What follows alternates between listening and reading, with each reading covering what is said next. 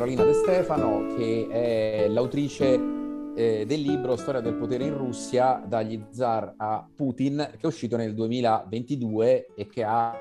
quindi eh, inevitabilmente raccolto anche alcuni stimoli, naturalmente, che ci vengono dall'attualità. Eh, Carolina De Stefano ha una, una, prospettiva che è quella dello storico, eh, ma eh, nel, nel libro mh, fa a mio parere, e questo è ovviamente ci dirà lei poi se è effettivamente così, eh, fa anche, credo però, un lavoro importante per, eh, come dire, di selezione molto accurata, molto attenta, eh, dei, ovviamente dei mille rivoli della storia di un paese complicato come la Russia, per cercare di inseguire, come dire, un filo. Um, e questo filo è nel titolo del libro, cioè è la storia del potere, eh, si cerca, mi sembra, nei, nei, capitoli del libro di ricostruire un po' le forme del potere, le idiosincrasie del potere eh, nel, nel, paese e devo dire si traccia insomma un quadro di, mi sembra, grossa continuità, pur con tutti i mille mutamenti insomma di regime, di forma di Stato, di forme costituzionali che abbiamo visto insomma dalla, appunto dagli zar fino, eh, fino a Putin. Eh, quindi io direi di partire con una, come dire, il punto di vista dell'autrice su mm. eh, come nasce il libro, come, come, è sviluppato in un certo senso e come è, eh, come è costruito. Eh, io mi riservo poi un po' di commenti e ne ho, ne ho diversi, eh, per, in parte per, per, interesse, per cose che abbiamo discusso qui su Stroncature assieme con Nunzio e con vari altri ospiti, perché il libro, ecco, aggiungo soltanto questo aspetto, ehm, si collega moltissimo a una serie di eh, quesiti, io direi, aperti in alcuni casi, che sono tornati di stretta attualità. E quindi è evidente che il libro è molto timely, come si direbbe in, in, nell'anglosassone che tutti utilizziamo, ma in particolare secondo me fa proprio un lavoro importante perché riprende una serie di quesiti che sono affrontati in genere in modo piuttosto superficiale, purtroppo, in particolare sui grandi media, ehm, e cerca di eh, dare a questi quesiti un radicamento storico. Poi, ecco, non a tutti ci sono risposte secche, ed è normale che sia così, eh, e forse non ci sono proprio ancora risposte, eh, ma certamente il lavoro eh, si vede, insomma, nell'ambito di, di, questa, di, questa, operazione editoriale, insomma. Quindi prego Carolina, a te la parola eh, per, eh, per un quadro generale. Vi ringrazio Nunzio e Roberto per l'invito, per la proposta di, di presentare il libro a, a stroncature, sono molto contenta dell'opportunità, insomma ringrazio chi, chi ci sta eh, guardando. Eh, il libro nasce inizialmente dall'esigenza di provare a spiegare, perché penso sia un'esigenza che abbiamo avuto tutti, perché fosse successo quello che è successo. È vero che c'era già una guerra in corso, questo può essere sostenuto dal 2014, però nel momento in cui Putin invade l'Ucraina, un paese che in quel momento comunque con tanti problemi, tante dinamiche precedenti, complesse, ma insomma certo non stava minacciando eh, la Russia, quando si capisce che è una decisione che appare imprevedibile anche per chi era nel sistema russo c'è appunto un'esigenza di capire, di farsi delle domande, come si è arrivati a questo punto, cos'è il putinismo, cos'è successo in questi trent'anni, con una riflessione ulteriore eh, su cui poi magari eh, ri- ri- andremo, che è eh, qual è stato il significato di questi trent'anni dopo una parabola iniziale comunque di ottimismo con cui si apriva e nasceva la Russia post-sovietica con il crollo dell'URSS, perché è un po' come se questa guerra da un lato aprisse tante cose nuove e molto negative, per, insomma, che, per quel che mi riguarda nella Russia, ma ovviamente chiudesse anche un'era che è quella del post-guerra fredda eh, e quindi appunto un'esigenza di spiegare questo in maniera sintetica, cioè il libro parla, è corto e parla a un pubblico eh, in realtà duplice in effetti, cioè da un lato chi veramente non sa molto della storia russa e quindi l'idea era dare degli elementi, ogni capitolo è organizzato cronologicamente e ogni capitolo descrive una fase con questo focus sulle istituzioni più che sulla società, quindi storia del potere perché io descrivo più la dimensione istituzionale, costituzionale, eh, quali sono i grandi leader della storia sovietica, russa, imperiale, post-sovietica e poi un po', perché è ciò che io sviluppo nelle mie ricerche personali, un'attenzione particolare alle relazioni tra il centro e le periferie, quale sia la dimensione etnica molto variegata, etnica e religiosa eh, della Russia nella storia. Qual è il punto di partenza del libro? In realtà la mia esigenza personale in questo contesto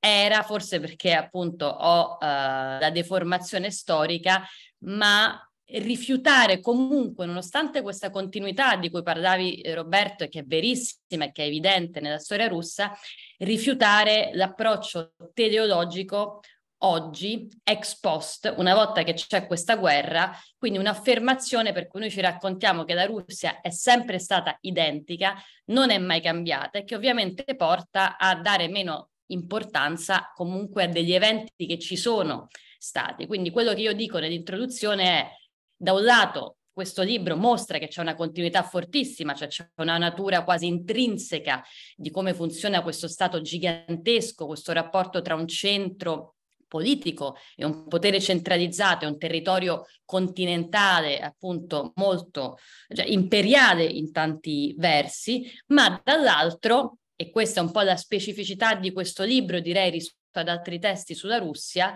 concentriamoci in dettaglio su cosa è avvenuto a partire dall'89, cioè a partire prima dal crollo del muro, poi dal 91 del crollo dell'URSS, che sono comunque due momenti distinti e vediamo dettagliatamente cos'è successo e perché la transizione non è fallita, eh, la transizione è fallita, cioè perché il regime di Yeltsin, che comunque è molto più vicino all'Occidente, poi di questo appunto possiamo parlarne, eh, fallisce. Per dire che è vero che c'è questa continuità, ma che quello che vediamo oggi non era inevitabile. Ci sono tante cose che sono successe, tante decisioni che sono state prese o non prese e una Russia post-sovietica, che appunto è poi il tema che io seguo direi da, da anni, in realtà dalla mia tesi magistrale sulla Costituzione russa del 93, è comunque qualcosa di nuovo. Questo avviene per tantissime entità statali, cioè c'è un qualcosa della Russia post-sovietica che è specifica, che non è uguale all'Unione Sovietica, che non è uguale alla Russia imperiale, quindi c'è l'esigenza di capirla al di là di definizioni ovviamente anche corrette su quanto sia eh, quanto ci sia una continuità. Quindi in realtà su questi sei capitoli io faccio una panoramica molto rapida sulla storia imperiale. In effetti ho fatto uno sforzo direi notevole di sintesi perché ho cercato di selezionare veramente e spiegare al lettore quali fossero degli elementi fondamentali, perché spesso la storia medievale russa, insomma, da, dalla nascita, la Russia nasce nel, nel IX secolo tradizionalmente, è trattata in maniera molto confusionaria nei, eh, nei manuali. Quindi ho cercato di tracciare una linea con un'attenzione a eh, è stato difficile, ma insomma un tentativo di distinguere quella che era la narrativa del potere russo sulla propria tradizione dalle origini e quello che invece era nei fatti una mh, storia più complessa, più, mh, più articolata, soprattutto in relazione ai rapporti tra la Russia e l'Ucraina. Un secondo capitolo sulla storia sovietica, e poi invece gli ultimi quattro capitoli sono tutti sul post 89, che appunto è una cosa che ancora non c'è del tutto perché penso che adesso cambierà, ma fino a due o tre anni fa anche i corsi universitari tendevano a finire nel 91 e poi avere un'ultima lezione, massimo due, in cui si riunivano Yeltsin e Putin e il dopo eh, crisi dell'URSS. Ormai abbiamo un trentennio che comunque è un terzo di secolo, questo penso che valga in realtà per tante materie storiche, ecco, in cui insomma c'è una parte del ventunesimo secolo ormai importante che, eh, che, che conosciamo, che, che, che, è proseguita e, e che bisogna analizzare non semplicemente come una scia e un, una serie di ricadute post ciò che è successo, ma con delle dinamiche autonome. Ecco. E ultima questione era appunto la mia esigenza, il mio interesse specifico, perché io sto lavorando una ricerca da vari anni a partire dal mio dottorato su eh, le relazioni etniche, i conflitti post-sovietici che sono molti e sono irrisolti a partire dagli anni 90. Quindi un'attenzione, adesso mi rifaccio a quello che diceva Roberto su quando ho cercato poi di fare un collegamento con l'attualità. Uno degli aspetti che mi premeva era cercare di distinguere quella che è la questione puramente insomma di lotta di potere, di scontro anche tra attualmente il governo russo, quello ucraino, e quelle che invece sono i rapporti tra etnie che sono molto più complessi, cioè il fatto che il conflitto attuale non sia un conflitto tra russi e ucraini in quanto di etnia russa e ucraina per me era fondamentale. Quindi ho provato, per esempio, a spiegare molto in dettaglio come funzionava la politica di nazionalità sovietiche, che sembra appunto una cosa di nicchia, ma che in realtà ancora oggi ha un impatto fondamentale, perché con un progetto, diciamo, sovietico, poi posso svilupparlo ulteriormente senza che adesso mi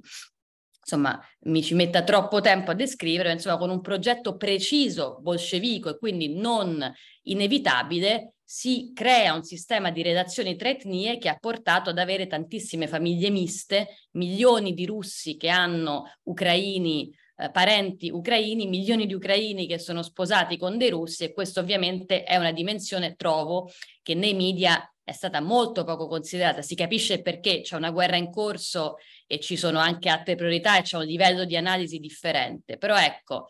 questa dimensione etnica è una forse delle maggiori specificità del libro. Eh, grazie Carolina, intanto per la, dire, il quadro generale che può aiutare anche chi appunto ancora non avesse visto il libro. Sì, approfitto per sottolineare anch'io che il libro effettivamente si nota in tutta evidenza lo sforzo di sintesi, eh, ma soprattutto si nota il tentativo di eh, scegliere un approccio e eh, appunto concentrarsi sugli aspetti legati all'assetto di potere nei vari, nei vari momenti, nelle varie fasi, diciamo, senza deliberatamente senza entrare nei meandri che ovviamente in ogni caso, in ogni singolo aspetto ti porterebbero a scrivere un altro libro, no? Eh, esatto. Quindi è un, è un, po', il rischio de, di molti libri, peraltro, di storia russa, fra l'altro, che tendono ad essere un po' enciclopedici e come dici tu, come lettore, devo dire, da, da non storico, ma da appassionato di storia, anche io li trovo spesso eh, un po' privi di un filo conduttore, per cui si fa un po' fatica a seguirli, eh, al di là della passione per il dettaglio, ma si fa fatica a vedere un po' il, la linea di fondo, diciamo, che secondo me invece è comunque parte del, del, lavoro di uno storico, ma questo è un parere personale, insomma. D'accordissimo. Eh, mm. Eh, io allora farei questo, questa operazione. Ho notato 4-5 aspetti e quindi li metto sul tavolo tutti assieme, eh, in modo che tu possa, come dire, spiegarci meglio come la vedi su questi punti, che sono tutti i punti che tu hai sollevato nel libro, quindi non, non sono, diciamo, esterni alla, uh, al prodotto in sé. E poi magari ci lasciamo una parte finale, Nunzio ovviamente come sempre può intervenire quando vuole, eh, sugli affari correnti perché insomma ci interessa un, un, po' il tuo parere anche su quello che sta ancora tuttora accadendo, quindi diciamo sul futuro della storia russa per così dire. Eh, allora, qualche considerazione generale. Il primo aspetto l'hai già menzionato, eh, a me ha molto colpito nel libro la, l'insistenza su quella che io chiamerei la questione nazionale, cioè su cosa esattamente sia questo strano rapporto eh, che l'Unione Sovietica ha dovuto gestire e che naturalmente prima gli zar avevano già dovuto gestire, ma in particolare diciamo dal periodo sovietico in avanti, il modo particolare in cui hanno cercato di gestire la questione, chiamiamola etnico-nazionale, o comunque il rapporto tra Stato, eh, nazione e o etnia e o tradizione linguistico-religiosa. Come sappiamo sono tutti termini terribilmente scivolosi Ehm, però il punto fondamentale è che sono d'accordo con te, un aspetto si capisce bene, diciamo, dalla ricostruzione che tu fai, che quella è una questione di risolta. Non avendola risolta eh, allora, diciamo così, dal 17 al 90, eh, a, a, minor ragione riescono a risolverla adesso ed è chiaro che gli sta esplodendo un po' addosso di nuovo. Era già accaduto ovviamente con la Cecenia, se vogliamo, insomma, in varie altre occasioni, forse nel modo più evidente con la Cecenia, ma certo non soltanto. A me colpisce in questo senso un aspetto, di questo abbiamo parlato varie volte con Nunzio in questo contesto di stroncature, cioè il nazionalismo o comunque sia il rapporto fra lo Stato, la nazione, l'etnia, diciamo la tradizione, è veramente un animale pericolosissimo. Cioè quando cerchi di cavalcarlo devi essere veramente bene in sella, altrimenti è meglio lasciarlo stare, perché una volta che comincia a correre diventa insomma una tigre e, e tu diventi la vittima del nazionalismo che magari hai acceso, no? E mi vengono in mente le, molte delle ultime tragedie che abbiamo visto in mezzo mondo, a cominciare dall'ex Jugoslavia naturalmente, eh, che non aveva risolto la sua questione nazionale, etnica, chiamiamola come vogliamo, e che infatti ha finito come, come è finita, eh, ma vale anche per la Siria se ci pensiamo. Una delle ragioni della violenza estrema che abbiamo visto in Siria e dell'essere così prolungata no? questa guerra civile, non soltanto, ma è anche il fatto che lì c'era una situazione con una piccola minoranza che di fatto governa su una, su una maggioranza, peraltro essa stessa piuttosto diversificata. Se vogliamo l'abbiamo visto anche in Iraq, in, con dinamiche tutte diverse, soprattutto dopo l'invasione americana, ma poi si è visto quello che c'era sotto, quanto di irrisolto c'era sotto. Eh, e mi permetto di dire, guardando al futuro, sperando di sbagliarmi, eh, un problema del genere lo hanno anche i cinesi, perché è vero che la predominanza Han è tale da far dimenticare che c'è questo problema, però c'è. E quindi non credo che siano stati bravissimi nel risolverlo neanche loro. E poi Dio, Dio ce ne guardi, c'è anche in Turchia, eh, lo sappiamo bene per la componente kurda, ma insomma anche il nazionalismo turco non credo abbia risolto fino in fondo la, il loro rapporto insomma fra, fra tradizione, modernità e quant'altro. Quindi ecco, qui mi interessa una, una, tua riflessione un po' generale su come vedi il passaggio soprattutto fra la, il modo sovietico e il modo post-sovietico, cioè cosa è rimasto dell'impronta sovietica e come se la possono cavare d'ora in avanti, visto il problema che, insomma, che, stiamo, che stiamo vedendo. Ovviamente aggiungo, ma neanche serve forse farlo, ma per precisazione, che a me sembra che l'unico modo per risolvere, non dico perfettamente, ma nel modo meno peggiore, questa, questa perenne eh, questione politica che c'è ovunque nel mondo è sperare eh, che funzioni lo Stato di diritto, che se non altro creando ovviamente una serie di garanzie, la garanzia dell'alternanza, le garanzie costituzionali, certi diritti realmente appunto garantiti, eccetera, può smussare una serie di angoli. Non è una soluzione eh, paradisiaca, però perlomeno è un purgatorio, ecco, non è,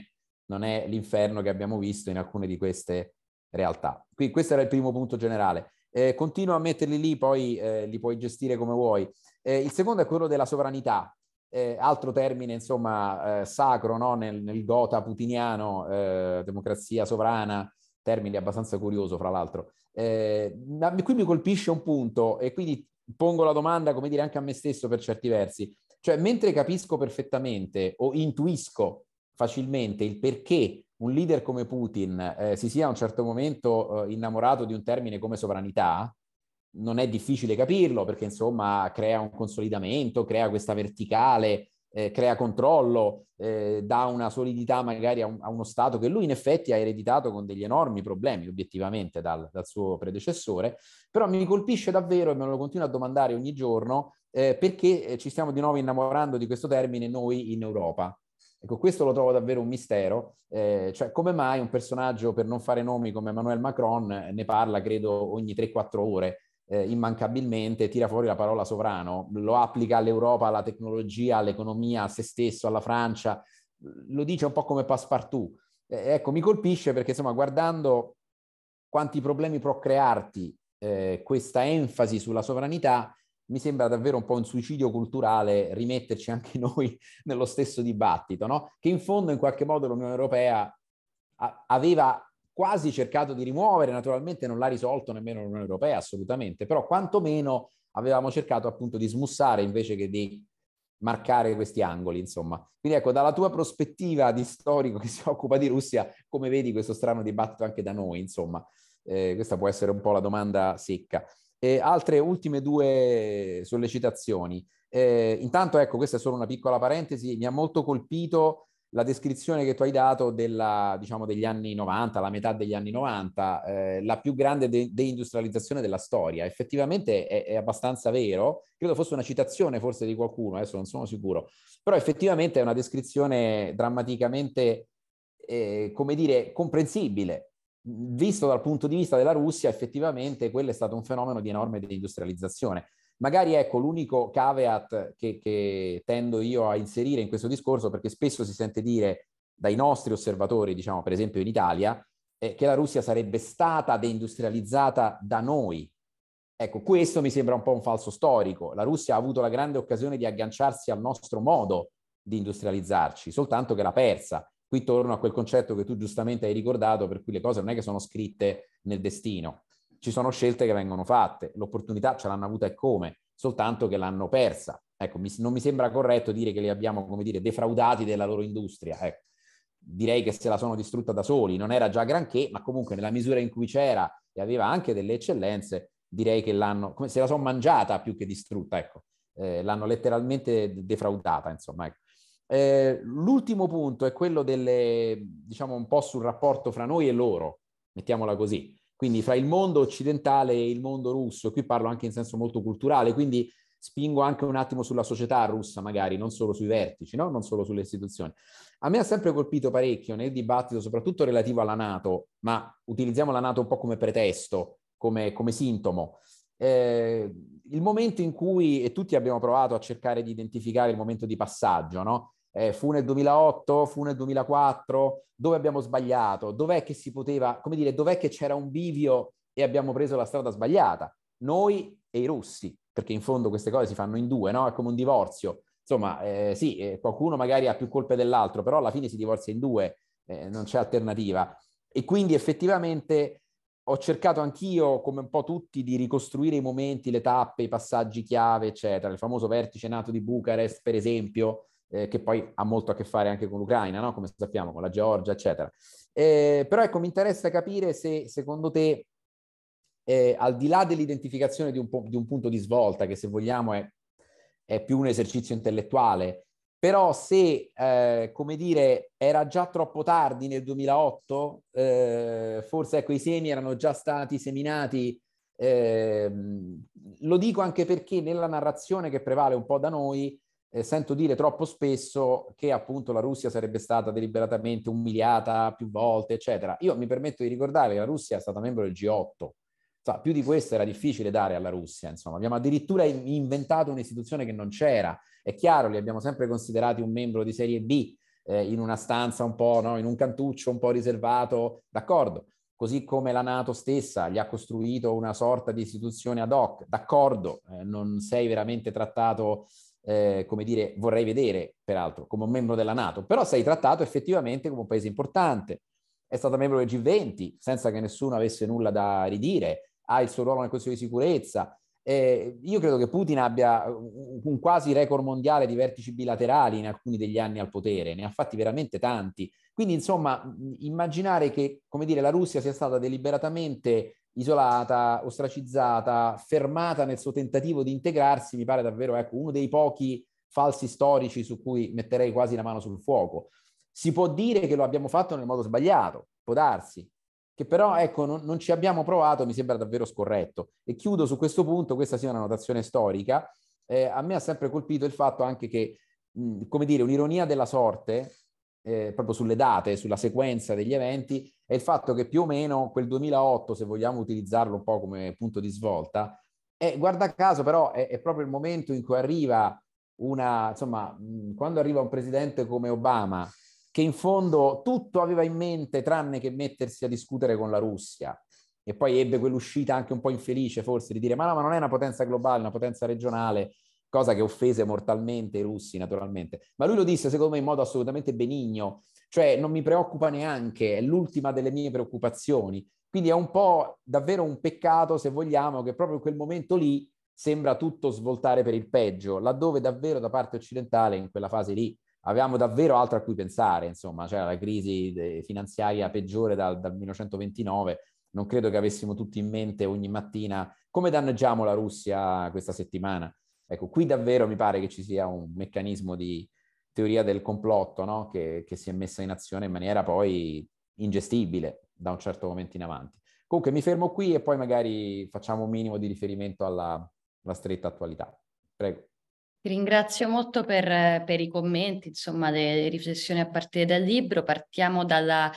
eh, dalla prima, dalla questione eh, nazionale. Diciamo che ci sono due livelli del problema oggi, sicuramente non è risolta, c'è la questione delle redazioni e dei problemi irrisolti nello spazio post-sovietico e poi c'è la questione di come la Russia ha cercato di risolvere al suo interno tutta diciamo, la sua federazione. Questo è importante e poi dirò perché in prospettiva futura secondo me per la Russia, perché appunto ci sono tante questioni che hanno più chance di riaprirsi a livello di periferie, a livello locale. Magari ne parliamo parlando anche di sabato e di Rostov, perché secondo me era comunque sintomatico di un'attenzione che spesso si dà solo a livello di Cremlino e di Mosca, che ovviamente è fondamentale per capire come va il paese, perché è chiaro che il potere e le decisioni vengono prese lì. Però poi tradizionalmente nella storia russa sono le periferie questo, questo, corpo gigantesco di questo Stato che a causa di un potere che si indebolisce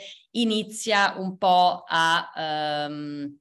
a emergere e a creare problemi. Ecco, quindi questa è una questione di cui poi eh, magari riparliamo, però effettivamente ehm, appunto dicevo ci tenevo a parlare della questione nazionale per vari aspetti. Uno, perché è oggettivo che scelte precise, appunto, come dicevo prima, nel 17 hanno influenzato le dinamiche di disintegrazione dell'URSS, cioè non si hanno semplicemente le nazioni che emergono. Questo l'abbiamo visto già nell'Ottocento per dire no con i vari nazionalismi, quindi si ha un dilemma simile che è quello di come un impero gestisce le rivendicazioni nazionali. Tutti gli altri imperi erano crollati, la Russia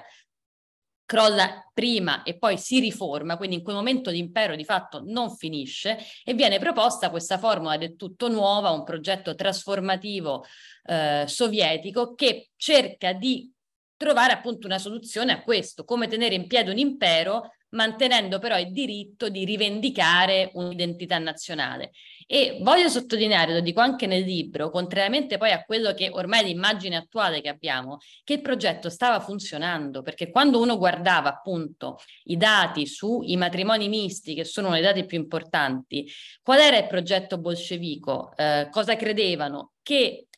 promuovere le nazionalità, le etnie, le identità religiose in una prima fase fosse un passaggio transitorio per poi arrivare alla creazione dell'uomo sovietico. Loro non volevano promuovere la oltranza, volevano mantenere, diciamo, degli spazi, anche delle valvole di sfogo in un momento di instabilità politica, anche per ragioni ideologiche, per poi però arrivare a una trasformazione della società in cui l'uomo era operaio, in cui la divisione era, eh, superava le classi e superava quindi anche le varie identità. Era un progetto, diciamo, universalista in qualche maniera e, e stava funzionando. Quindi negli anni Ottanta, se si vedono i dati, si vede che si va verso uniforma, un, uniformizzazione della società sovietica, tanto che poi crolla l'URSS, ma per tanti anni le società post-sovietiche sono simili come codici, come sistema industriale, come mentalità e questo al di là delle differenze. Ci sono però allo stesso tempo dei meccanismi di promozione delle etnie e delle identità che prevalgono nel momento in cui c'è una crisi economica fortissima, Gorbaciov fallisce nelle riforme e il discorso etno-nazionale diventa quello con cui vengono rivendicate delle indipendenze. Lo dico perché a distanza di 30 anni si può guardare a questo fenomeno dei nazionalismi, credo, in maniera diversa rispetto a come sono stati guardati all'epoca. Cioè all'epoca si è molto imposta, come credo, insomma, negli anni 20 o durante il 1848, l'idea della liberazione delle nazioni, no? Cioè l'URSS come prigione delle nazioni, nazioni che sarebbero esistite tutte prima, che hanno avuto una sorta di congelamento per anni e che poi nel momento in cui crolla l'URSS possono finalmente liberarsi. Questo è un discorso tipicamente nazionalista,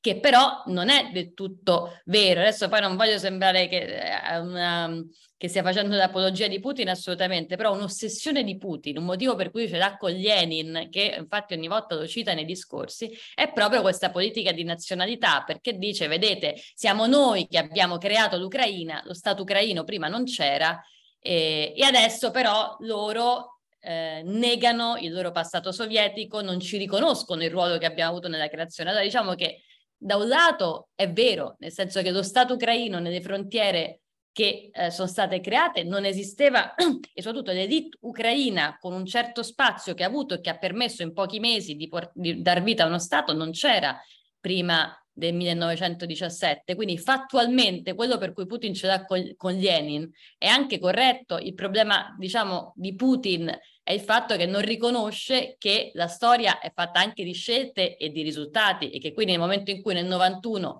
ci sono le maniere, c'è la maniera per un popolo che esisteva anche prima che esistesse lo Stato ucraino che ha avuto gli strumenti per acquisire una propria consapevolezza e anche i mezzi per dar vita a uno Stato, ha dato vita a uno Stato e quindi avercela con Lenin è totalmente antistorico. Ecco, voler tornare a quel momento e dire siamo noi che vi abbiamo creato non solo è antistorico, ma paradossalmente contraddice anche e va contro la stessa esistenza della Russia, perché altra cosa che dico nel libro e che appunto anche questo poi spesso viene dimenticato è che la Russia è probabilmente, cioè la Repubblica di Yeltsin è il primo fattore di disintegrazione dell'URSS. Quindi la Russia che oggi è presieduta da Putin è lo Stato che in nome di un progetto anti-imperialista, antisovietico ha fatto crollare l'URSS quindi c'è grande continuità, però è nella discontinuità che è nato. Ecco, quindi sì, c'è una retorica che deve essere un po', diciamo, ricomplessificata, non so se sono stata ehm, chiara.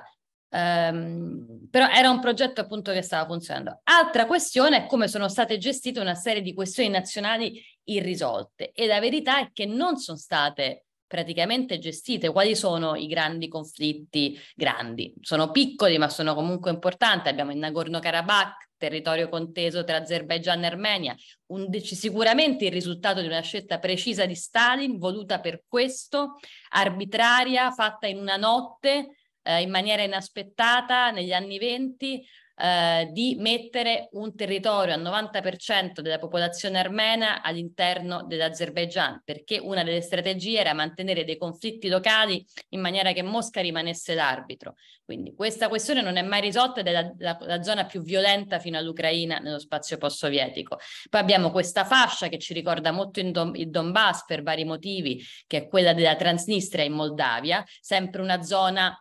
maggiormente industrializzata in cui erano state mandate etnie russofone volontariamente a dirigere le aziende di queste regioni, non erano originariamente provenienti da lì ed è quello che abbiamo visto nel Donbass e quindi poi una legge linguistica in, in, in Moldavia che crea delle tensioni e che fa esplodere un conflitto, anche questa non è mai stata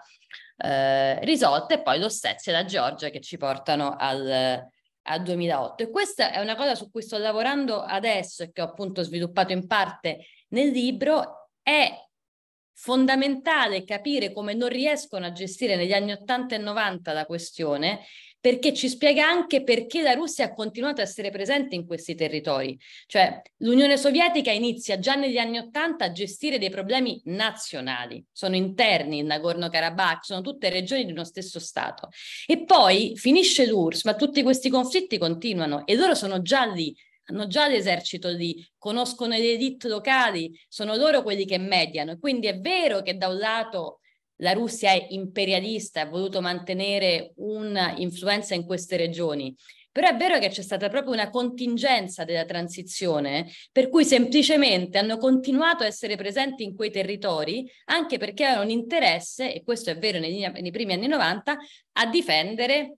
le proprie frontiere è un, appunto una ricerca adesso che sto facendo in dettaglio, tantissimi dispacci di leader di regioni russe che in quel momento hanno paura che la Russia si disintegri. E mi collego a questo per finire sulla questione nazionale, problema interno russo, mai risolto perché anche lì si parla per molto tempo con un coinvolgimento di centinaia di attori di trovare una soluzione diversa, ma di fatto per vari motivi la struttura rimane quella sovietica, cioè la gerarchia, la divisione in territori, eh, le regioni, il tipo di accordi che vengono fatti bilaterali con le repubbliche. Si hanno negli anni 90 sotto Yeltsin un'espansione molto gangsteristica dei poteri delle regioni, arriva Putin e dice ricentralizziamo, riprendiamo il controllo. Questo per un po' ha funzionato, eh, non solo perché il centro si è imposto. Anche questa è una cosa che spesso viene immaginato, cioè Putin centralizza, certo. C'è anche in realtà una connivenza delle elite locali, perché ovviamente io questo ho fatto delle interviste per esempio in Tatarstan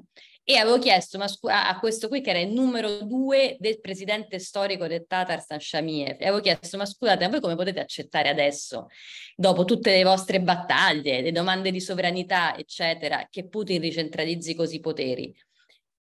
E lui ha detto, beh, adesso abbiamo delle altre esigenze di ordine, cioè loro non avevano nessun problema, non avevano nessun più, pro, dice, più nessun problema con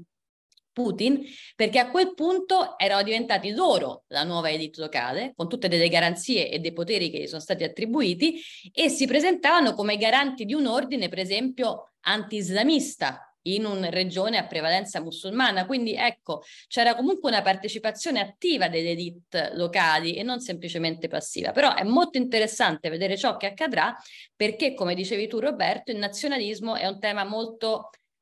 complesso e pericoloso da gestire. Allora Putin, che sicuramente è uno che è nazionalista nel senso di voler ridare la grandezza alla Russia, ma che non è arrivato al potere come un nazionalista nel senso etnico. Putin non è un razzista, Uh, non ha problemi ad avere eh, ebrei, musulmani, tatari, ceceni in assoluto nel governo, ma ha spinto molto su una retorica invece nazionalista molto più etnocentrica a partire dal 2012 e già all'epoca gli esperti dicevano, e infatti era così, che scegliere questa via quando è una federazione multietnica che insomma presiedi, cui capo, di cui sei a capo, è pericoloso perché tu in realtà ti stai spingendo verso una frangia nazionalista, crei molto più spazio nel dibattito pubblico ed è quello che abbiamo visto dall'inizio della guerra, proprio eh, persone, a persone che, per persone che sono in realtà molto più estremiste di te per tante idee, che sono molto più estremiste di Putin, che ha comunque una sua idea di unità. E quindi crei uno spazio A per delle tensioni da parte di altre etnie, nazionalità. Ricordiamo che ormai l'80% della popolazione russa è russa etnica, quindi rispetto all'impero è comunque un qualcosa comunque più in teoria gestibile. E, ehm, e seconda cosa, è probabilmente uno dei temi ancora, anche per tradizione, quello della decentralizzazione, della rinegoziazione dei poteri, su cui se tutte le regioni si alleano, il Cremlino non può veramente, eh, come si dice, che non, non, può veramente ignorare del tutto. Non dico necessariamente che ci sarà una rivolta delle repubbliche o dei territori, dico però che se le risorse diminuiscono, se i leader regionali hanno meno budget, nonostante siano al momento sotto il controllo del Cremlino, una fase in cui 85 regioni che costituiscono questo Stato iniziano a chiedere qualcosa, magari in nome dell'identità, qualche diritto in più, qualche finanziamento per aprire qualche scuola per lingue territoriali, in realtà questo potrebbe essere l'inizio di una rinegoziazione. Ecco, quindi diciamo che poi in generale nella storia degli imperi, nella storia penso delle federazioni più mh, mm, insomma, realizzazione, ma anche dei momenti in cui il governo centrale deve dire la mano. Non sarà domani, dato il contesto di guerra, però secondo me è una delle dimensioni più interessanti da, da seguire. La questione della sovranità, che era il secondo punto che, ehm, di cui mi, mi chiedevi, perché si utilizza tanto? È vero che è un termine un po' pericoloso, però a me sembra che semplicemente ci stiamo ripiegando tutti su noi stessi, che quando uno ne parla con questa insistenza è perché pensa di non averla. Ora non so se noi non siamo sovrani, però c'è questa autopercezione e questo punto eh, idea soprattutto a partire dal Covid, direi, che dobbiamo ritrovare la sovranità. Comunque il fatto che ci fosse stata una delocalizzazione e, e, che le imprese debbano tornare indietro, però anch'io lo vedo come un segno negativo, intanto perché ci autopercepiamo come fragili, cioè non mi sembra il fatto che ribadirlo ci renda più sovrani, ecco. Quindi sono d'accordo che anche Macron ne abusa eh, in questo senso. E poi più in generale eh, è, proprio, è, è, proprio, negativo il trend di fronte a, a, cui siamo e che peraltro per la mia generazione eh, è anche una cosa nuova, cioè ci pensavo, avevo letto una bellissima analisi, posso citare delle fonti? Sul Gran Consinò di questo analista su, eh, partiva da questo sistema di sanzioni alla Russia, che comunque è il sistema più ampio di sanzioni mai pensato, però per parlare poi anche di Iran, eccetera, per poi fare una riflessione più ampia su come il mondo si stia richiudendo. Ed è vero che nella mia nozione, cioè nella mia educazione scolastica, io ho 35 anni da ieri, ehm, era esattamente l'opposto, cioè c'è una visione di grande ottimismo, di grande apertura, di grande universalismo e qua si torna comunque ha una dimensione più etnica, più identitaria, più locale. Quindi ci vedo un trend e un'insicurezza forse europea mh, rispetto ad alcuni processi che sembrano più grandi di noi. Eh, questo è quello che mi verrebbe da, da, dire. Quello che mi chiedevi sugli anni 90, ehm, che poi in realtà ci lega anche alla quarta questione, cioè a quanto i russi abbiano ragione a lamentarsi no, di essere stati ignorati, perché poi sono ehm, legate assolutamente, cioè i responsabili del danno in Russia sono i russi. Uno può poi, io ho fatto queste domande l'altro giorno, c'è stato un seminario, insomma, quando posso chiedo a, eh, a, americani che hanno lavorato, sono stati tanti con la Russia, se pensano che in termini per esempio economici il sostegno statunitense non sia stato sufficiente, cioè se loro abbiano avuto, come si dice, il braccino corto e se più soldi avrebbero cambiato no? il destino della Russia degli anni 90. Si può magari discutere del fatto che dei problemi di politica interna americana a un certo punto, eh, anche abbastanza presto, insomma, sotto Clinton, abbiano limitato un supporto che magari inizialmente era stato promesso. Cioè c'è stato un problema, non ci sono stati abbastanza soldi rispetto a quelli immaginati, però il problema è chiaramente eh, solo interno e infatti non è un caso che poi la retorica anche dello stesso Yeltsin, ma poi con Putin, anche sulla Nato, eh, si inasprisca nel tempo, ma questo segue a un fallimento interno, cioè alcune narrazioni sulla Nato, su quanto sia stati ignorati a partire dagli anni 90, sono state create ex post, cioè hanno iniziato a prendere forme, questo è ben documentato da Ratchenko in un suo articolo ehm, di, di, qualche anno fa, alla fine degli anni 90, cioè il problema NATO esisteva, la Russia temeva la NATO, Yeltsin inizia a parlarne con Clinton e prima con Bush all'inizio degli anni 90, quindi è una questione che c'è e che penso che anche oggi non debba semplicemente essere scartata. Eh, no? dicendo è semplicemente una strumentalizzazione di Putin. No, è un tema importante nel dibattito. Poi che noi pensiamo che loro esagerino è un'altra cosa, però la questione è lì. Però appunto emerge alla fine degli anni 90. Nei primi anni 90 sì, dicono è un problema, ma hanno talmente altri problemi che non se ne occupano ehm, davvero. E lì il problema appunto macroscopico è che Yeltsin, che è un grande leader d'opposizione, ha grande carisma, è una figura nuova quando arriva insomma nel 90 e 91 un tipo, una maniera di parlare nuovo, un tipo di fare politica nuovo, molto non sovietico, non è in grado di gestire questa cricca, questo gruppo di capi di imprese sovietiche che hanno un potere, un'influenza sul sistema e che semplicemente diventano proprietari, sto semplificando, però diventano proprietari delle industrie statali. Quindi non c'è stato nemmeno la maniera di provare a fare una cosa diversa. C'è stata semplicemente questa continuità, cioè nel giro di sei mesi dal crollo dell'URSS la, gran, la maggior parte delle imprese erano sotto controllo di persone che ne erano prima a capo in quanto diciamo dipendenti eh, statali e che hanno semplicemente, come dicevi, depredato lo, lo Stato. Quindi ehm, ecco, sì, ci sono stati dei tentativi, penso ci sia stata una buona fede ma che ovviamente poi un dibattito abbia avuto un ruolo, quindi magari l'Occidente non è stato così presente come avrebbe potuto, ma, eh, ma Yeltsin ha le sue responsabilità, anche perché insomma c'è chi l'ha conosciuto poco dopo, 93-94, ancora giovane, che fa delle riunioni con lui e si rende conto che già all'epoca, non so se per problemi d'alcol onestamente, ma insomma non era proprio in grado di gestire alcune cose. Detto ciò, non so chi sarebbe stato in grado di gestire ciò che è accaduto, c'era comunque veramente scarsità di beni primari in quegli anni. E, ehm, e quindi su questo penso che ci sia un parallelo per certi versi simile, cioè da, da, fare con quello che mi chiedevi sul rapporto tra noi e loro, sul rapporto NATO-Russia fondamentalmente, Occidente-Russia. Eh, anch'io ci ho riflettuto molto perché ci sono chiaramente dei momenti in cui sembriamo più vicini, in cui sembra che ci si possa parlare e capire. Secondo me,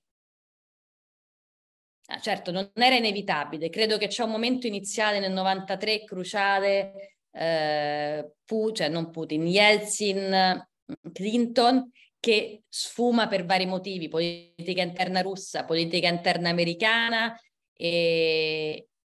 ma soprattutto c'è un problema di fondo che appunto descrivo nel libro e che quindi forse ci avrebbe portato a momenti simili in momenti diversi. Ecco, per questo non penso ci sia un turning point, eh, e cioè che sono visioni, quella russa e quella occidentale, totalmente diverse sul ruolo, tu Roberto dicevi, noi comunque gli abbiamo aperto le porte, abbiamo detto sedetevi al tavolo, vi diamo comunque una buona posizione, eh, vi diamo da mangiare e partecipiamo, eccetera. Il problema è che forse in parte è avvenuto anche con la Turchia in altri momenti, è non tanto il fatto di essere coinvolti, è il tipo di ruolo che tu rivendichi. Quindi noi ci siamo trovati con un Occidente, in particolare gli Stati Uniti, in realtà, che dicono questo è comunque un paese che ha perso la guerra fredda, quindi perché come pensa di poter rivendicare una sfera di influenza su paesi che vogliono andare da un'altra parte? E invece la Russia continua a pensare, soprattutto in quegli anni, penso che poi si sia resa conto, ma questo è il nostro giardino di casa e quindi non vogliamo che ci sia un'interferenza. Quindi visto che in realtà uno e l'altro non pensano che l'altro abbia un argomento legittimo, non ci si capiva comunque, perché appunto quando poi la Russia era invitata, il fatto che si desse quasi da precedenza ad altri paesi che dal loro punto di vista sono di serie B, sono comunque non necessariamente da sottomettere, non necessariamente da rinvadere, ma comunque meno importanti, per loro era umiliante. Semplicemente per noi invece il ragionamento era totalmente diverso. Quindi secondo me c'era questa cosa irrisolta. Allora, cosa avremmo potuto fare? Lì c'era una scelta da fare, secondo me, e purtroppo ormai siamo arrivati alla scelta eh, inevitabile che è stata fatta in una direzione. Cioè lì, anzi, certe volte certi paesi l'hanno fatto, cioè dici So che Putin la pensa così e immagino le conseguenze che ci sarebbero se noi non considerassimo il suo punto di vista. E lì si fa una scelta, cioè o, scusate il termine, ma insomma, te ne freghi e dici, vabbè, senti, io penso che tu non abbia diritto di rivendicare no, un'influenza su questi paesi, quindi noi andiamo avanti e poi vediamo che succede. O dici, eh no, scendiamo a compromessi perché le conseguenze sarebbero peggio di quello che succederebbe se invece facessimo entrare immediatamente i paesi dentro, però è una scelta che, che viene fatta. Quindi non so, ci sono dei momenti cruciali. Nel 2014, quando nasce il nuovo governo ucraino nel marzo, cosa si sarebbe dovuto fare? Dovevamo correre a riconoscere il nuovo governo o magari aspettare delle settimane in cui consideravamo il punto di vista russo? Non lo sapremo mai. Cioè, io, a me verrebbe da dire era una carta da giocarsi in alcuni momenti, quello di una maggiore prudenza e provare a parlarci, però d'altro canto dopo due settimane probabilmente i russi comunque avrebbero chiesto qualcosa di inaccettabile per l'altra parte e quindi comunque si arrivava allo scontro perché appunto poi i russi si raccontano no, questa onestamente e questo lo dicono molti diplomatici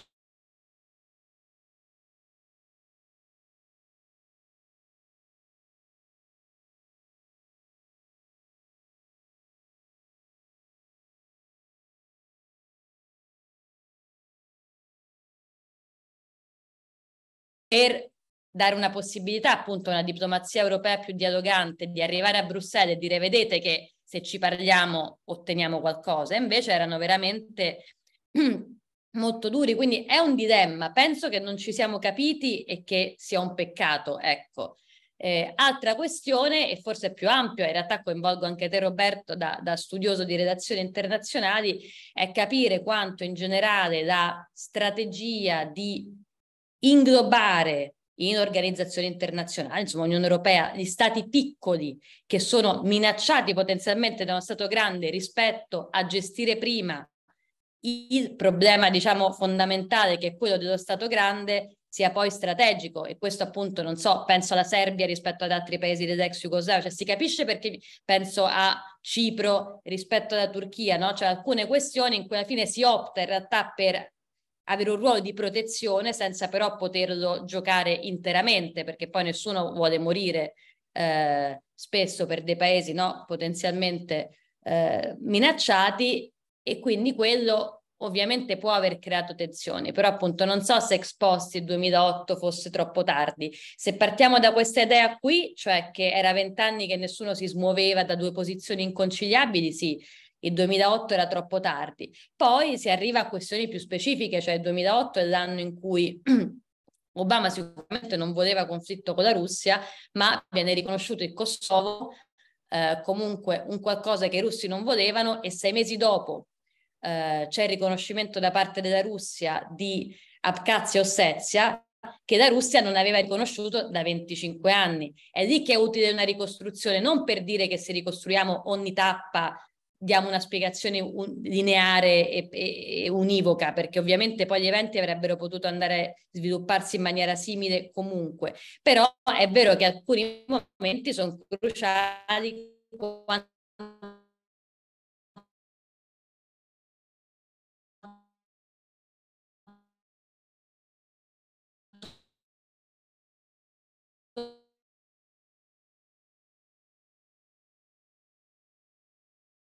meno per capire quando è che cioè, un dossier così avrebbe reagito e quindi poi eh, dal punto di vista russo, questo so che sembra paradossale, ma è un problema dal punto di vista di Putin. Lui è stato estremamente paziente, per dire, anche sull'Ucraina. Lui è convinto di aver avuto pazienza. Lui dice: Io per 25 anni, per 20 anni non ho mai riconosciuto Abkhazia Ossetia perché ci tenevo che potesse essere uno spazio di negoziazione. Poi è arrivata, riconoscete il Kosovo, allora sai che c'è, riconosco questi, da lì il riconoscimento è diventato uno strumento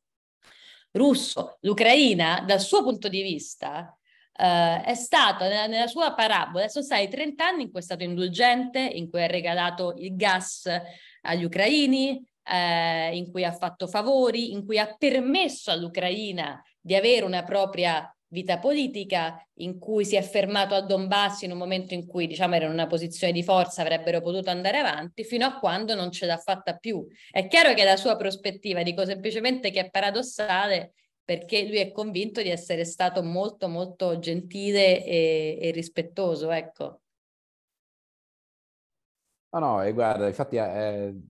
hai stimolato solo due micro riflessioni, le faccio subito, poi lascio un attimo eh, la parola a Annunzio per vedere se ha qualche commento e poi ci lasciamo un minimo di spazio per, per l'immediata attualità. Due riflessioni micro. Una, eh, ho molto apprezzato quella tua definizione sulla questione della sovranità, no? Di solito quando la si invoca spesso è perché si pensa di non averne abbastanza e in effetti mi sembra esattamente la descrizione del problema,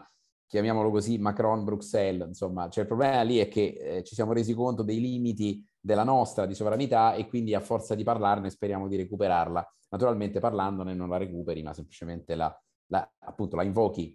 la agiti, ma non è che eh, shakerando eh, lo Stato diventi più sovrano. Eh, però questa so, l'ho trovato la giusta descrizione. Sulla, sull'allargamento della Nato, effettivamente è vero, è, è, un grosso dilemma. Ci sono stati vari momenti in cui, ed è giusto il modo in cui l'hai posto effettivamente. La domanda di fondo è se non è il caso di guardare prima al problema fondamentale invece che ai sintomi. In un certo senso uno potrebbe dire appunto la, la la Polonia è un sintomo del problema russo, eh, però, però, ecco, anche qui secondo me c'è, hai ragione anche su questo, c'è una sorta di incomunicabilità culturale molto profonda rispetto alla Russia in questo senso. Perché è vero, sono d'accordo con te, cioè è come se la guerra fredda fosse finita in due modi diversi, per noi e per loro. Eh, per noi è stata una sconfitta eh, russa, sovietica e quindi russa, quasi senza condizioni, una sorta di resa quasi incondizionata. Per loro ovviamente no, è stato un gesto di eh, magnanimità da parte loro e un errore di calcolo e, e comunque qualcosa di parzialmente reversibile nella prospettiva almeno di una parte della leadership russa e questo lo si è visto chiaramente poi nei passaggi successivi. Io ricordo sempre quando parlo con coloro che criticano l'allargamento della Nato un fatto. Questi fenomeni sono delle dinamiche, non sono delle fotografie e purtroppo la Nato si è allargata sempre sistematicamente contro voglia i dibattiti a Bruxelles, me li ricordo, soprattutto nella prima fase li seguivo meglio, non l'ha mai fatto con grande entusiasmo, in nessuno dei passaggi. Ogni volta era come dire, accidenti, questa gliela dobbiamo, la dobbiamo fare. All'inizio ricordo sempre che il primo, il Big Bang dell'allargamento in realtà, era incentrato su una nostra, un debito storico che, che, gli occidentali pensavano di avere nei confronti di tre paesi chiave, che poi sono tre capitali, cioè Varsavia, Budapest, per noi quelli erano eventi storici che non erano mai passati e dovevamo chiudere quel capitolo. Come facevamo a dire di no? E non ci siamo riusciti, e Praga, e infatti non abbiamo detto di no, abbiamo detto di sì. Eh, quindi purtroppo hai, hai, ragione, sono narrative diverse che non si sono mai incontrate, per così dire, no? Dico solo una frase a questo perché secondo me è, è anche questo importante, che appunto sono tutte riflessioni che uno ha ogni giorno da quando è scoppiata la guerra, e cioè che la, tra- narrazione che si afferma adesso è che Germania, Francia e Italia sarebbero state naive con Putin. Eh, c'è un fondo di verità, parlo non so, della dipendenza energetica, però anche questo, relativamente a ciò che stavi dicendo, penso sia una grossa semplificazione, cioè una Merkel non è che non sapesse chi fosse Putin, Macron, anche quando provava a chiamarlo, non è che non sapeva con chi aveva a che fare, no? Cioè non erano semplicemente dei leader che speravano di diventare amici i russi. Cioè la verità è che con tutte le sue posizioni interne di esitazione, di maggiore o minore conflittualità nei confronti della Russia, in questo metto anche i Baltici, la Polonia, eccetera, il risultato è stato pessimo, perché Chiaramente non abbiamo comunque trovato la maniera di avere a che fare con la Russia, ma non è solo chi ci voleva parlare, è anche chi magari ha imposto più sanzioni, è anche chi ha spinto per il riconoscimento del Kosovo, cioè è l'insieme di posizioni più dialoganti, meno dialoganti, divisioni interne, tutte comprensibilissime. Però ecco, diciamo che non è che chi era più eh, aggressivo nei confronti della Russia abbia offerto una soluzione vincente, perché la guerra è la prova che un approccio non è stato trovato. Ecco. Quindi chiaramente ora sono sotto processo quelli che sembrano più aperti a parlare con Putin, perché effettivamente si capisce che non ci si poteva parlare. Però ci sono tanti motivi, momenti in cui le tensioni aumentano perché la controproposta anche comunque non evita quello. Le sanzioni non hanno evitato la guerra, per dire. Quindi, insomma, è mancata una, una conciliabilità, che è quello che di, dicevamo. Ecco.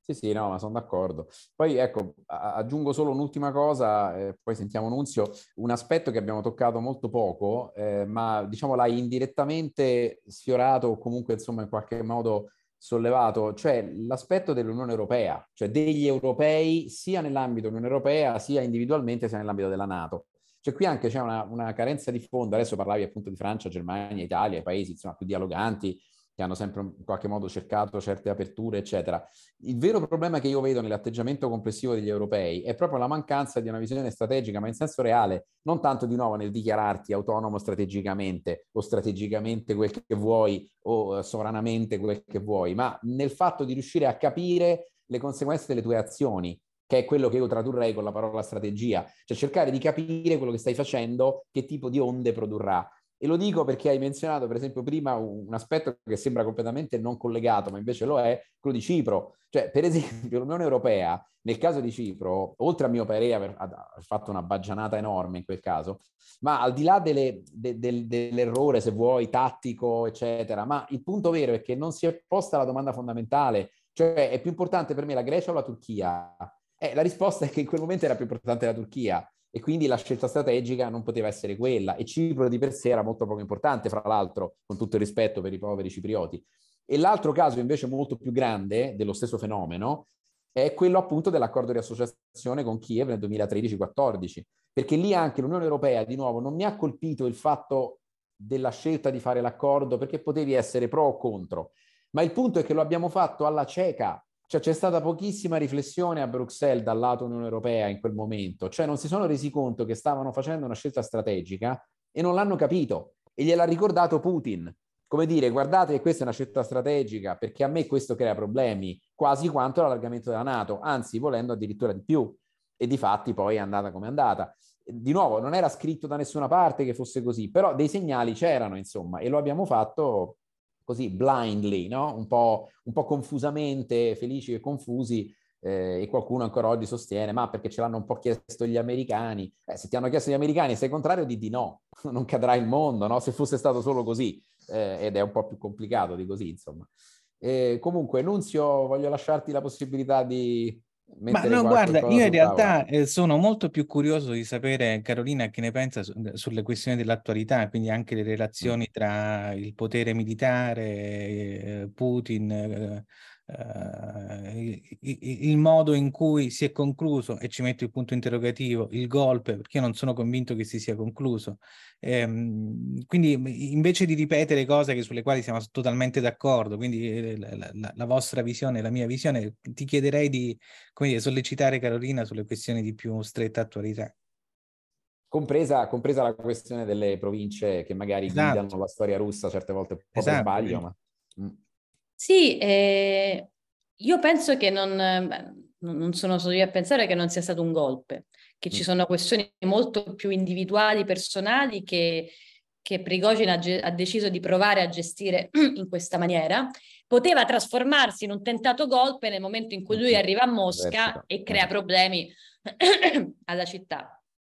Eh, una notazione, c'è stata tantissima disinformazione, tantissima in quelle ore, comprensibile,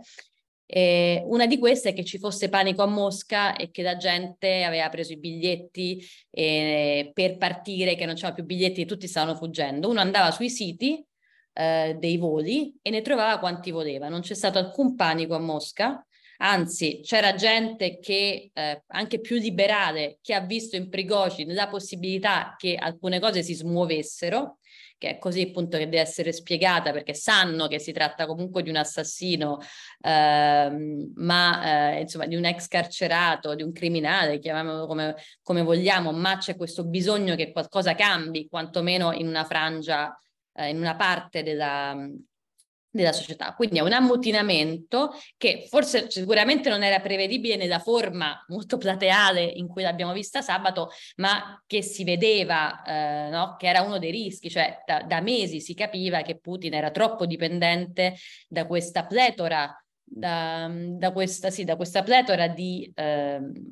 di gruppi paramilitari che sono circa una sessantina, anche se poi Wagner è quella più conosciuta, e da gruppi di nazionalisti che poi, riprendiamo quello che dicevamo prima, hanno avuto troppo spazio nel dibattito pubblico e penso soprattutto a Telegram, cioè a dei canali, alla fine sono state le uniche persone che hanno potuto dire le cose come la pensavano, perché la pensavano abbastanza in linea col Cremlino, ma che hanno anche attaccato molto violentemente, questo non solo Prigozhin, eh, l'esercito, eh, la difesa, l'andamento della guerra, perché chiedevano sempre di più. Infatti Prigozhin certo non faceva questa operazione per cercare di mettere fine al conflitto, anzi, ma per spingere ad essere più efficaci, ad essere coinvolti più attivamente. Penso che ci manchi del tutto il movente, cioè nessuno sa esattamente quale fosse la posizione di Prigozhin il giorno in cui lui lancia l'operazione, cioè quanto rischiava la vita personale, cioè nel momento in cui, come ormai è stato chiarito, il primo luglio le forze della Wagner dovevano essere riassorbite dal Ministero della Difesa, che si era reso benissimo conto negli ultimi tempi che c'era una mancanza di coordinamento totale, cosa sarebbe successo a Prigozhin? Probabilmente Prigozhin era minacciato seriamente personalmente, ecco, al di là del fatto che possa no, dissolversi da Wagner, sono degli interessi proprio da gang, cioè il l'ex carcerato che diventa cuoco di Putin dopo aver venduto hamburger e wurstel per strada. Queste sono queste storie anche incredibili, onestamente, degli anni 90, mi fanno pensare a Limonov, il romanzo di Carrer, sono delle storie molto russe, molto anni 90, incomprensibili ad occhi esterni, quindi capisco anche che in sé, eh, so che non è popolare a dire, ma ha un suo fascino questo personaggio, no? Comunque nella sua nella, nella, sua violenza, nella sua, che, con cui si spiega appunto la, la reazione. Allora, come la vedo? Che da un lato ha mostrato un'estrema vulnerabilità del sistema e, e, che quindi indebolisce veramente Putin, cioè mentre ogni volta c'è un po' questa ossessione occidentale, direi, a dire questa volta cade, questa volta Putin non regge, è debole, è la crisi, quando ci sono le proteste, è vero che una cosa così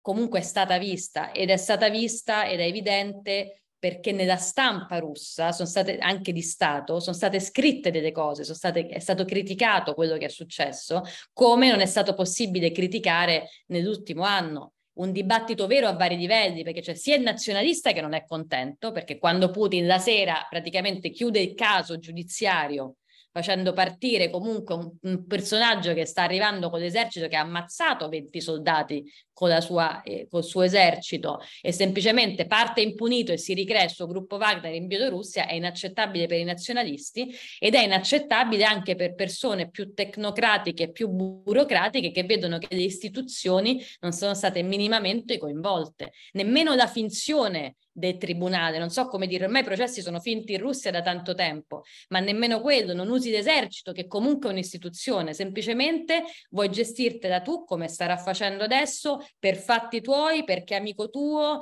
con la mazzetta, con la cosa, cioè è una cosa vergognosa, nel senso sono cose conosciute, ma che ha avuto una, una visibilità che era abbastanza senza, anzi era senza precedenti nel regime di Putin. Quindi aumenteranno le tensioni interne all'esercito, rimangono molte incognite. Credo che a seconda delle dinamiche interne alla difesa si modificheranno anche le iniziative che verranno prese nei confronti della Wagner, cioè non penso che il governo russo abbia una strategia, pensano di dover gestire ancora il dossier Wagner, il dossier Prigozhin, ma a seconda delle reazioni alcune cose cambiano, perché? Perché per esempio oggi, ieri, vediamo Putin che inizia a uscire finalmente dal Cremlino e a farsi vedere in questi bagni di folla. Non è un caso, appunto, non è semplicemente un, una vulnerabilità così interna al potere, è che l'opinione pubblica ha risposto, è che comunque i russi hanno visto una cosa che è umiliante, umiliante che è stata vista all'estero, in cui il territorio eh, era totalmente poroso il territorio russo. Detto ciò, ed era su questo voglio dire, quindi grande debolezza di Putin e del sistema, che è appunto un sistema che si regge su relazioni personali e che, come appunto è stato mostrato nella storia russa in generale, ha un, un, ha un cervello centrale, ma poi spesso meno controllo di quanto venga percepito da fuori a livello regionale. Detto ciò, però, ex post, Putin non l'ha gestita così male, cioè l'ha gestita, secondo me, al meglio che poteva una volta che Prigozhin ha potuto prendere Rostov, cioè ha evitato delle macro violenze, ha evitato una guerra civile, ha evitato di toccare Mosca, che è sempre l'intoccabile poi nella gestione, ha mantenuto alla fine la calma e dopo ha detto me la gestisco io. Quindi è chiaro che è indebolito, ma lo dico perché appunto non, non si sa quanto Prigozhin ne esca bene ha accettato di fare marcia indietro subito, ha accettato di comunque piegarsi al ruolo finto di mediazione di Lukashenko, quindi ne escono indebolito Putin secondo me, ma anche Prigozhin, ecco, certo non è un'operazione di successo, è di successo per le implicazioni impreviste che ha eh, sul sistema e che eh, vedremo a cosa, a cosa porterà. Sulle regioni, appunto,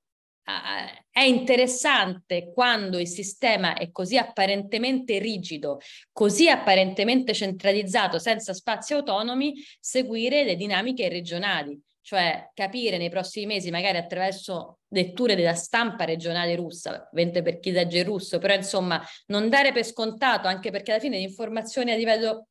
di Cremlino non ci arrivano, cioè sappiamo sempre dopo no, chi è stato messo al posto di chi all'interno della difesa, mentre alcune dinamiche più locali, cioè se cambia un governatore, se ci sono delle mini proteste, eh, forme di attivismo, però appunto io non penso tanto alle proteste, penso veramente a dinamiche di potere in cui anche le regioni hanno visto cosa è successo. E l'ultimo dato, che comunque era molto interessante, è la reazione delle persone di Rostov. Cioè una parte di propaganda, abbiamo visto solo una parte della città di Rostov in quei video di gioia, però è significativo perché io credo che in un sistema che è così sotto pressione come quello russo adesso, in cui nessuno può parlare, appena c'è una persona, come Prigozhin in questo caso, che dà l'idea che lui può parlare, lui può dire le cose come stanno, e ha il coraggio di farlo, la gente ci si lega. E su questo appunto vorrei concludere. Ehm, più in generale è vero che insomma, in generale, cioè, più in generale negli stati autoritari in cui c'è questa pressione, adesso poi anche della guerra che non sta andando bene, perché i sondaggi non valgono quasi nulla sul supporto alla guerra e supporto a Putin? Non solo perché la gente non può esprimersi oggi ma perché sono delle situazioni, come era stato negli anni Ottanta durante la perestroica, in cui appena c'è l'elemento nuovo, ci può essere una reazione a catena, una rapidità di cambiamento dell'opinione pubblica che noi non conosciamo nelle democrazie. Quindi magari in quel momento non semplicemente c'è la persona che non può parlare e dice quindi che supporta la guerra perché non vuole finire in prigione, che c'è ed è importante, ma c'è anche quello che oggi crede che sia giusto il conflitto e che poi si trova di fronte a un Prigozhin e lo segue e lo supporta e pensa che in realtà sia la cosa da fare. Quindi in questo Putin lo sa ed è il motivo per cui ogni spazio di, di libertà personale è, è, repressa, però è una situazione abbastanza ingestibile a mio avviso. Cioè magari Putin regge ancora, ecco, non crolla per questa crisi di sabato, ma siamo arrivati a un livello di, di tensione delle corde del potere che, che è molto difficile da gestire nel lungo termine. Roberto, posso un secondo su, su questa cosa? Perché eh, questo è un passaggio, secondo me, straordinario di eh, l'antico regime e la rivoluzione di Tocqueville. Tocqueville dice quando un regime assolutista si comporta da regime assolutista, sta in piedi. Quando, come dire, cede alle riforme e avvia un percorso di cambiamento, allora le persone si rendono conto che tutto quello che hanno sopportato fino a quel momento non era necessario sopportarlo, c'erano delle alternative e il fatto stesso che Putin si faccia quei bagni di folla finti o, o, o veri è un modo per dire caspita, allora le cose andavano gestite in maniera diversa, quindi adesso si avvia una fase di grande fragilità e ripeto, Tocqueville l'aveva letta perfettamente sulla, sulle cause della rivoluzione, della rivoluzione francese. Tra parentesi, l'antico regime e la rivoluzione è un libro cult nella leadership cinese, forse anche per questo hanno smesso di fare le riforme e si stanno chiudendo. Senti, ti volevo chiedere, eh, perché ci, ci, sono delle cose che a me non tornano. Cioè, noi abbiamo un, un Prigozhin che eh, come dire, è l'unico che può sventolare una, rea- una vittoria che è quella di Bakhmut e subito la usa. Tiene Bakhmut una settimana e poi la lascia alle truppe regolari e lui inizia a sventolare questa vittoria in giro. Eh, senza colpo fedi- ferire prende eh, capoluoghi regionali importanti, marcia trionfale su Mosca, le truppe regolari non si muovono, eh, ora, i colpi di Stato si fanno non con le manifestazioni di piazza, ma con, controllando la, la, la canna del fucile, diciamo così. Ora, a me pare che lui abbia trattato l'inversione di marcia, non direi la resa, da una posizione di forza. Come fa a essere considerato uno sconfitto uno che mentre marciava su Mosca, le immagini che giravano nelle televisioni internazionali erano di quattro poliziotti messi con un mezzo blindato e di altri disperati che mettevano dei camion di traverso nelle strade con due escavatori che facevano, come dire, eh, rovinavano le strade per non far passare i camion. Cioè, mentre da una parte c'è un'armata che marcia indisturbata con le forze armate che quasi applaudono, dall'altra quattro poliziotti che sono gli unici che sono rimasti dietro Putin, eh, cioè, il rapporto di forza è impressionante, sbilanciato nei confronti di, di Putin. Come, si, cioè, come, come può passare Prigozhin per essere l'uomo debole che ha dovuto trattare una resa e che aveva paura, che adesso ha paura per la propria vita? Posso, posso aggiungere, scusa Carolina, così poi ti, certo, ti, certo. lascio ti lascio replicare. Aggiungo anche un dato, perché tu l'hai detto, però lo, lo rafforzerei perché è, quello, è, l'aspetto che mi ha colpito di più in assoluto di quelle 48 ore molto strane, forse anche meno, insomma. È il fatto che tu hai ricordato che Prigozhin è stato l'unico fino ad oggi sostanzialmente che ha detto delle cose che molti pensano in Russia probabilmente, eh, al di là dei sondaggi, e soprattutto che pensiamo noi, una cosa affascinante, e ne abbiamo discusso no, con parecchi colleghi amici, insomma, sul fatto che... Eh, Siamo d'accordo. Ha, sostanzia- appunto, ha sostanzialmente smentito un'infinità di cose che abbiamo sentito sulla Russia. E la cosa interessante è che avendole dette lui che sta lì, eh, è abbastanza credibile, no? Anche sulla vicenda ucraina, insomma, lui è stato piuttosto chiaro. Ma mh, mi colpisce perché è come se lui fosse... Ehm, come dire, è il primo che ha cominciato a dire guardate che il re è nudo,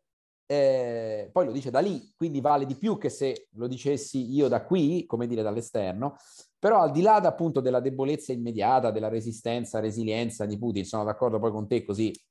come prima analisi effettivamente è impossibile sapere come andrà a breve termine, però il punto vero, e anche questo lo vorrei ulteriormente rafforzare come concetto, l'avete detto entrambi, l'ha detto anche Nunzio, ehm, quando accadono dei cambi di regime di tipo, eh, diciamo, traumatico, eh, come dice una, come dire, una battuta, avvengono molto lentamente finché poi non avvengono tutti insieme. È sempre così, cioè uno dei motivi, banalizzo un po', perché, per cui ad esempio Mubarak non era caduto prima è perché nessuno ci aveva provato a spingerlo. Quando l'hanno spinto si è visto che si teneva in piedi per miracolo. Eh, naturalmente non è sempre così, naturalmente non c'è nessun determinismo nel dire tentiamo e il colpo di Stato riuscirà, però effettivamente ha molto ragione Nunzio su questo, la debolezza di un, di un sistema autoritario si vede dal fatto che quando comincia a fare concessioni in genere è messo male, perché il suo punto di forza non possono essere le concessioni, se no sarebbe un regime di altro tipo, un po' per definizione, no? Ma infatti sono d'accordo, forse non mi sono spiegata, è stata un'operazione di grande successo in sé per sé. Non penso no, no, che ma non però... ce l'avevo con te, con la stampa ce l'avevo in generale. Sì, sì, no, no, ho capito qual era il tuo punto, sono d'accordissimo. Infatti poi è stata improvvisamente rigirata cioè, non, è stata rigirata perché è stata presentata come un colpo di Stato, cioè il punto di partenza è capire quale fosse l'obiettivo di Prigozhin. Allora è stata un'operazione di successo oltre le aspettative per lo stesso Prigozhin che si è trovato troppo presto a Mosca, cioè lui voleva negoziare magari rimanendo a Rostov, ha detto proviamo ad andare, facciamo vedere che noi ce la possiamo fare e così poi finalmente mi ascoltano. Invece ha trovato le strade vuote con questi che, cerca, che buttavano un po' di cemento fuori così, era veramente impressionante. Si trova a Mosca e a quel punto che si fa? In quel senso, quindi c'è stata un'operazione che ha mostrato una quantità di vulnerabilità del sistema perché è di grande successo e in quello è stato forte, in una posizione di forza. Eh, dico che adesso, non sapendo esattamente quale fosse l'obiettivo personale, cioè quanto rischiasse prima e quanto rischia adesso Prigozhin. Io questo non lo so valutare, cioè se lui stava per essere, non so, incarcerato, cioè partiva da una situazione di grande vulnerabilità, su questo non abbiamo certezze. Prova è tutto per tutto, comunque è una persona che nel giro di poche ore ha accettato un accordo di cui non abbiamo i dettagli con Lukashenko per andare in Bielorussia. Adesso ci sono tantissimi di questi meme, no? che fanno battute sul fatto che alla fine l'accordo è andare a raccogliere patate in Bielorussia, cioè comunque è stato cacciato dal paese e non può ritornare non può ritornare in Russia, questo poi è uno de- degli elementi, prima cosa. Secondo, non sappiamo che ne sarà di lui, che ne sarà dei suoi fondi. Intanto gli hanno dato delle garanzie per toglierselo dalle scatole in un momento di grande fragilità del regime di Putin, che sicuramente ne esce molto indebolito. Però ecco, a livello personale non so quanto adesso si trovi in una situazione di forza, Lo, ci si è trovato nel momento in cui era a capo di questa operazione un po' rocambolesca, però che, che ha funzionato appunto più del, del, previsto. Però appunto la stampa continua a parlare di colpo di Stato e a quel punto è un fallimento, perché è un fallito colpo di Stato, ma non voleva fare questo. E quindi mi sono chiesta perché abbiano insistito così tanto una volta che Prigogine, come ha detto Roberto, ormai crediamo quando parla, e che ha detto con un messaggio molto chiaro, molto dettagliato, che non voleva far quello, ehm, bisogna continuare a insistere sul fatto che volesse far quello perché appunto non ci pensava. E aggiungo una cosa, perché questo invece per, magari per chiudere un po', ma che ci eh, riporta al libro che, che ho scritto, che la storia russa non è una storia di colpi militari e che eh, c'era stato questo studio di questo, mm, adesso non mi ricordo, Epkin mi pare, di un autore americano, dell'Università della California, che ha fatto da politologo uno studio su colpi di Stato militare, la presenza militare, e vedeva come più in generale in Russia, con tutte le violenze che hanno caratterizzato la storia russa, la eh, repressione militare sulla popolazione non è la cosa più comune, quindi c'è comunque una paura eh, della violenza che ha fatto fallire comunque due colpi, quasi colpi di Stato, cioè quando i militari nel 91, che alla fine è il parallelo più simile a quello che è successo oggi, ma l'altro, l'altro giorno, rifiutano di partecipare. E ci sono i carri armati, ci sono le vecchiette a Mosca che vanno a dar da mangiare ai soldati e poi abbiamo Prigogine con le signore che portano i panini a quelli della Wagner, eh, è solo per dire che è una cosa, diciamo, specifica, che non so del tutto spiegarmi, ma della cultura russa. Quindi non dare per scontato che Prigozhin abbia veramente avuto paura, come ha detto, di far morire troppe persone, ecco. Um, però questa è una cosa che lascio aperta perché non lo so. Beh, diciamo, speriamo, speriamo che sia vero, perché se questo rientra in qualche modo in una, in una, spinta profonda della società russa, è un elemento di moderazione del possibile conflitto che potrebbe arrivare presto o tardi, perché quando il regime collassa, ripeto, può anche collassare male. Non è detto esatto. che collassi, magari cambierà gradualmente, però se dovesse venire giù, in quei casi c'è sempre il rischio che finisca molto male e se c'è questa sorta di antidoto, eh, ben venga, per così dire. C'è no? almeno questo, cioè esatto. cioè questa paura di una guerra civile. Esattamente Mm. Sì, sì, senza dubbio. È come dire, possiamo chiudere su una nota, diciamo, speranzosa, se non proprio ottimista, ma insomma, l'ottimismo della speranza, diciamo così, almeno, ecco.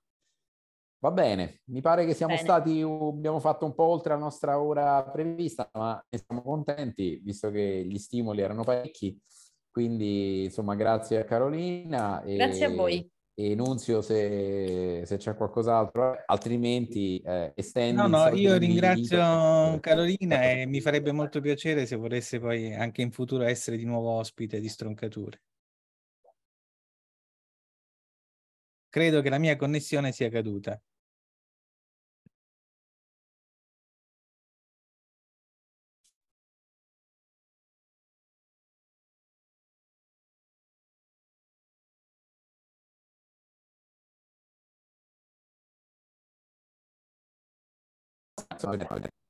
Grazie. Ecco, non so se sei tornato. Ok. Caduta la connessione nel momento sbagliato. No, è, è, calata, non è proprio caduta, è, è calata. Va bene. Ciao Roberto. Ciao, a presto. Ciao. Ciao.